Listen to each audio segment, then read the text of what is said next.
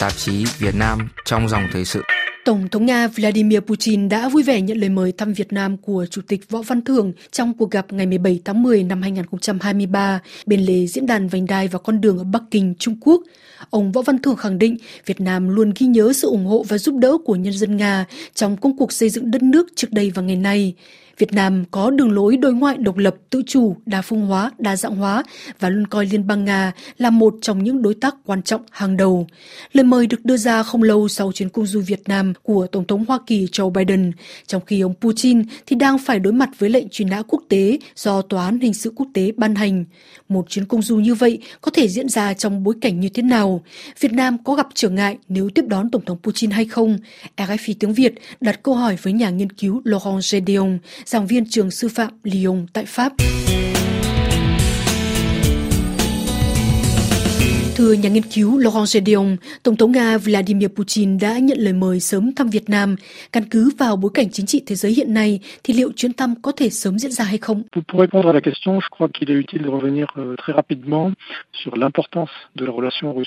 euh. Để trả lời cho câu hỏi này, cần nhắc lại tầm quan trọng của mối quan hệ Nga-Việt. Người ta nhớ rằng sự kiện ông Vladimir Putin lên nắm quyền đã đánh dấu một bước khởi đầu mới trong quan hệ giữa hai nước. Chuyến công du đầu tiên đầy ấn tượng của Tổng thống Nga diễn ra ngay tháng 3 năm 2001. Hai bên đã ký tuyên bố chung về quan hệ đối tác chiến lược. Đây cũng là thỏa thuận đầu tiên theo hình thức này của Việt Nam, tập trung tăng cường hợp tác song phương trong các lĩnh vực năng lượng, hạt nhân, công nghệ, quân sự, văn hóa và học thuật. Kể từ năm 2008, hai bên đã thiết lập cơ chế đối thoại quốc phòng thường niên. Năm 2012, đối tác chiến lược được nâng cấp thành đối tác chiến lược toàn diện. Năm 2013, một bản ghi nhớ về hợp tác hải quân được thông qua. Đến năm 2015, dưới sự bảo trợ của Nga, Việt Nam ký một thỏa thuận tự do thương mại với Liên minh Kinh tế Á-Âu. Thỏa thuận hợp tác trong lĩnh vực công nghiệp quốc phòng được hai nước ký vào năm 2016. Mối quan hệ song phương vẫn không ngừng tăng cường sau cuộc chiến tranh tại Ukraine. Năm 2022, Ngoại trưởng Nga Sergei Lavrov đã công du Việt Nam hai ngày. Một năm sau thì đến lượt Chủ tịch Tòa án tối cao Liên bang Nga Vyacheslav Lebedev Ông Dmitry Medvedev, Chủ tịch Đảng nước Nga Thống nhất, Phó Chủ tịch Hội đồng An ninh Liên bang Nga cũng thăm Việt Nam vào tháng 5 vừa qua. Mối quan hệ song phương có thể được tóm tắt như sau. Về mặt kinh tế, Việt Nam là đối tác thương mại lớn nhất của Nga trong khối ASEAN. Moscow cung cấp gần như toàn bộ dầu khí mà Việt Nam sử dụng. Về mặt quân sự, Moscow là đối tác chính của Hà Nội. Nga giúp Việt Nam phát triển năng lực phòng chống tên lửa trên bộ và trên biển. Nga tham gia tích cực vào quá trình hiện đại hóa đội tàu chiến của Việt Nam và tăng cường khả năng tấn công của quân đội Việt Nam. Về mặt ngoại giao, Tổng thống Vladimir Putin có thể trông cậy vào sự ủng hộ không lay truyền của chính phủ Việt Nam. Ví dụ Hà Nội đã không lên án cuộc xâm lược Ukraine. Tháng 4 năm 2022, Việt Nam cũng bỏ phiếu chống một dự thảo nghị quyết loại Nga khỏi Hội đồng Nhân quyền Liên Hợp Quốc. Trở lại câu hỏi dù khó đoán chính xác ngày công du nhưng dựa vào bối cảnh thuận lợi trong mối quan hệ Việt-Nga, có lẽ năm 2024 là thời điểm phù hợp cho chuyến công du chính thức Việt Nam của Tổng thống Nga. Lý do là 2024 là năm quan trọng cho cả hai nước vì đánh dấu tròn 30 năm ký hiệp ước về những nguyên tắc cơ bản của quan hệ hữu nghị Việt Nam Nga. par les deux parties du traité sur les principes fondamentaux des relations d'amitié entre le Vietnam et la Russie. Tổng thống Nga Putin bị Tòa án Hình sự Quốc tế CPI phát lệnh bắt vì bị cáo buộc cưỡng ép đưa trẻ Ukraine sang Nga hoặc các vùng lãnh thổ Ukraine bị Nga chiếm đóng. Nhưng dường như là ông Putin có thể hoàn toàn yên tâm nếu đến thăm Việt Nam. Việt Nam cũng như Nga không tham gia Công ước Roma. Theo một sắc lệnh Tổng thống ký ngày 16 tháng 11 2016, Nga đã rút khỏi. Tuy nhiên cần nhắc đến một tiền lệ về trường hợp cựu Tổng thống Sudan Omar al-Bashir, Tháng 6 năm 2015, ông Omar al-Bashir bị truy tố về tội diệt chủng ở Darfur đến Nam Phi dự thượng đỉnh Liên hiệp châu Phi. Dù ký công ước Roma, nhưng Nam Phi đã từ chối bắt ông Ebeshir trước khi ông vội rời khỏi nước này. Chính quyền Pretoria lập luận rằng họ bị khó xử dưới việc tôn trọng quy định của Tòa án Hình sự Quốc tế với chính luật pháp của Nam Phi liên quan đến bảo đảm quyền miễn trừ của Tổng thống. Đáp lại, Tòa án Hình sự Quốc tế cho rằng Pretoria đã không làm tròn bổn phận quốc tế vì không bắt Tổng thống Sudan lúc ông có mặt trên lãnh thổ Nam Phi. Tòa án hình sự quốc tế nhắc lại rằng Nam Phi cũng như bất kỳ quốc gia thành viên nào khác có nghĩa vụ bắt giữ một cá nhân bị tòa án hình sự quốc tế truy nã. Ngoài ra cũng cần nhắc lại trường hợp của cựu tổng thống Chile Pinochet, dù khuôn khổ pháp lý không hẳn là giống nhau. Ông Pinochet là đối tượng trong lệnh bắt quốc tế của một bồi thẩm đoàn quốc gia Tây Ban Nha. Bồi thẩm đoàn này tuyên bố có thẩm quyền dựa trên nguyên tắc thẩm quyền chung sau khi các nạn nhân chịu tra tấn và ép mất tích ở Chile đệ đơn kiện. Tướng Pinochet bị chính quyền Anh bắt vào tháng 10 năm 1998 khi đến nghỉ ở Anh Quốc, bị quản thúc tại gia Nhà cựu độc tài Pinochet trở thành đối tượng bị dẫn độ theo quyết định của thẩm phán Anh, nhưng biện pháp này chưa bao giờ được thi hành cho đến khi Pinochet được trả tự do và trở về Chile vào năm 2000. Liên quan đến Tổng thống Vladimir Putin, vấn đề từng được nêu lên hồi tháng 8 năm 2023 nhân thượng đỉnh BRICS ở Pretoria. Chính quyền Nam Phi tỏ ra do dự, thậm chí còn nêu khả năng rút khỏi quy chế Roma. Cuối cùng họ đã không làm gì. Còn Tổng thống Nga quyết định không công du Nam Phi vì phần nào không muốn đẩy đối tác Nam Phi vào thế khó xử. Trong trường hợp của Việt Nam, bối cảnh có thể sẽ khác bởi ông Putin là khách mời chính thức chứ không phải đến nhân dịp nào đó, ví dụ trong khuôn khổ một cuộc họp thượng đỉnh quốc tế. Ngoài ra, Putin là người đứng đầu một nhà nước không tham gia quy chế Roma, là khách mời của một nước cũng không phải là thành viên quy chế Roma. Trong bối cảnh đó, khả năng toán hình sự quốc tế gây sức ép có lẽ sẽ rất hạn chế bởi Việt Nam không bị ràng buộc phải tuân theo những quy định của toán hình sự quốc tế. Trong những điều kiện nói trên, có thể thấy rằng không phải khía cạnh pháp lý sẽ đè nặng lên việc đánh giá rủi ro cho chuyến công du, mà là khía cạnh chính trị.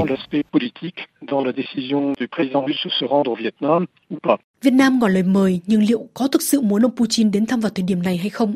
Je pense que euh, le Vietnam pourrait faire l'objet de pression principalement de la part de deux pays, c'est-à-dire les États-Unis ou la Chine. Trong bối cảnh như vậy, Hà Nội có lẽ sẽ bị gây sức ép từ hai đối tác chính, đó là Hoa Kỳ và Trung Quốc. Về phía Bắc Kinh, khó có thể nhận thấy là Trung Quốc nhất quyết yêu cầu Việt Nam dẫn độ đồng minh thân cận nhất của họ. Liên quan đến Hoa Kỳ, cần phải tính đến chủ đích của Washington, muốn xích gần Việt Nam về mặt địa chiến lược, trong đó minh chứng mới nhất là chuyến công du Hà Nội của Tổng thống Joe Biden trong hai ngày 10 và 11 tháng 9 vừa qua. Hoa Kỳ chủ trương vượt một bước trong mối quan hệ song phương và tiến tới hợp tác đối tác chiến lược toàn diện và việc này đã được thực hiện. Cho đến nay, Việt Nam chỉ ký mô hình hợp tác này với các nước là Nga, Ấn Độ, Hàn Quốc và Trung Quốc. Cho nên đối với Washington, đó là một thắng lợi ngoại giao đáng kể. Trong những điều kiện đó, và căn cứ vào tầm quan trọng của Việt Nam đối với Washington trong quá trình cạnh tranh toàn cầu giữa hai siêu cường, rất có thể Mỹ chỉ gây sức ép mang tính biểu tượng thông qua tuyên bố về chuyến công du của Tổng thống Nga.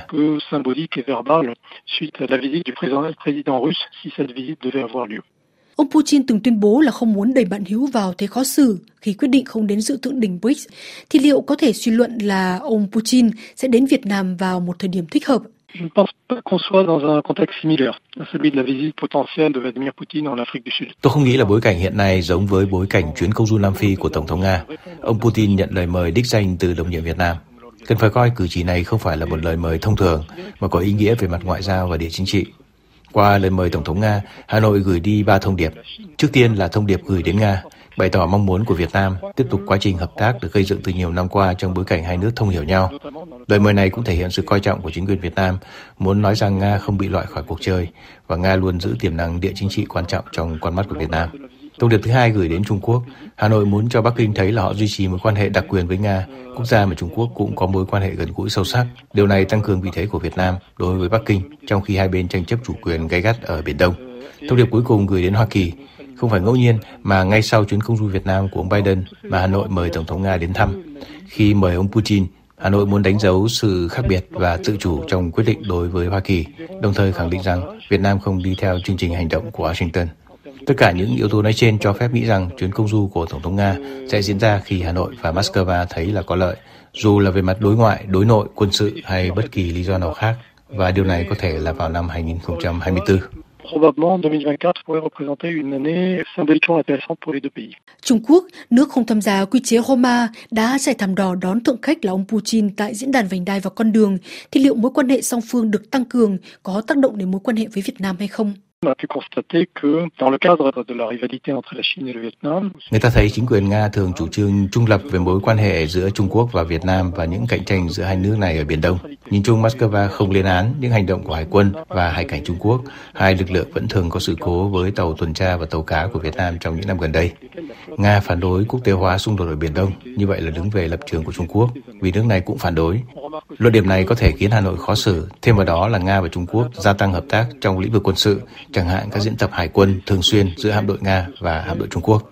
Tuy nhiên, cần nhấn mạnh là Nga được lợi khi chú ý đến mối quan hệ với Hà Nội và Việt Nam cũng là một trong những đối thủ cạnh tranh quan trọng của Trung Quốc trong vùng. Do đó, Moscow có thể dựa vào mối quan hệ với Hà Nội để hạn chế nguy cơ đối đầu trực diện với Bắc Kinh. Nhìn vào mối quan hệ không cân bằng về tổng thể giữa Trung Quốc và Nga, việc này không hẳn là có lợi cho Nga về lâu dài. Do đó, Moscow có lợi khi đa dạng hóa các liên minh và các điểm hỗ trợ trong khu vực. Với chất lượng của mối quan hệ chặt chẽ Việt Nam và Liên bang Nga, thì rõ ràng Hà Nội là đối tác có chủ đích của Moscow. Do đó, trong những điều kiện hiện nay, Việt Nam không có gì phải lo trước sự xích lại gần nhau giữa Trung Quốc và Nga. RFI tiếng Việt xin chân thành cảm ơn nhà nghiên cứu Laurent Gedeon, giảng viên trường sư phạm Lyon tại Pháp.